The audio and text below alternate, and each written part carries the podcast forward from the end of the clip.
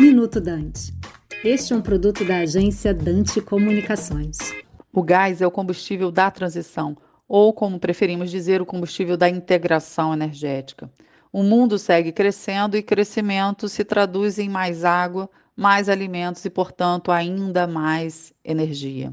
A diversidade de fontes solicitada pelo mundo e a construção de processos descarbonizados já é uma realidade. O gás vem como resposta a todas essas questões: aumento de demanda, diversidade de fontes e produção mais limpa. O mundo mudou e as respostas construídas ficaram mais flexíveis. As novas formas de criar, produzir e entregar tornaram tudo mais incerto.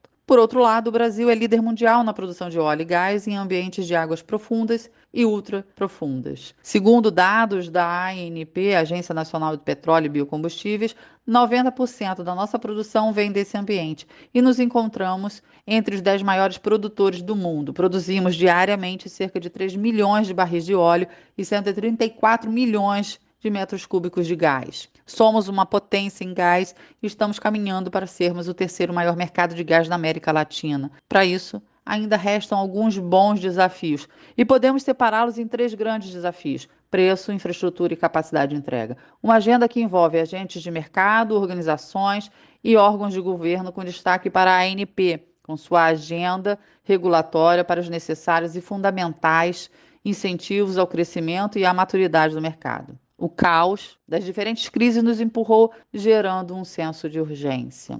Muito do que precisa ser feito daqui já é fonte de estudo e de trabalho, para que no futuro próximo possamos aproveitar a enorme riqueza que o gás tem para nos entregar. Aqui é Karine Fragoso, gerente de petróleo, gás e naval na Firjan e diretora-geral na Unip para o Minuto Dante. Você acabou de ouvir Minuto Dante, um produto da Dante Comunicações.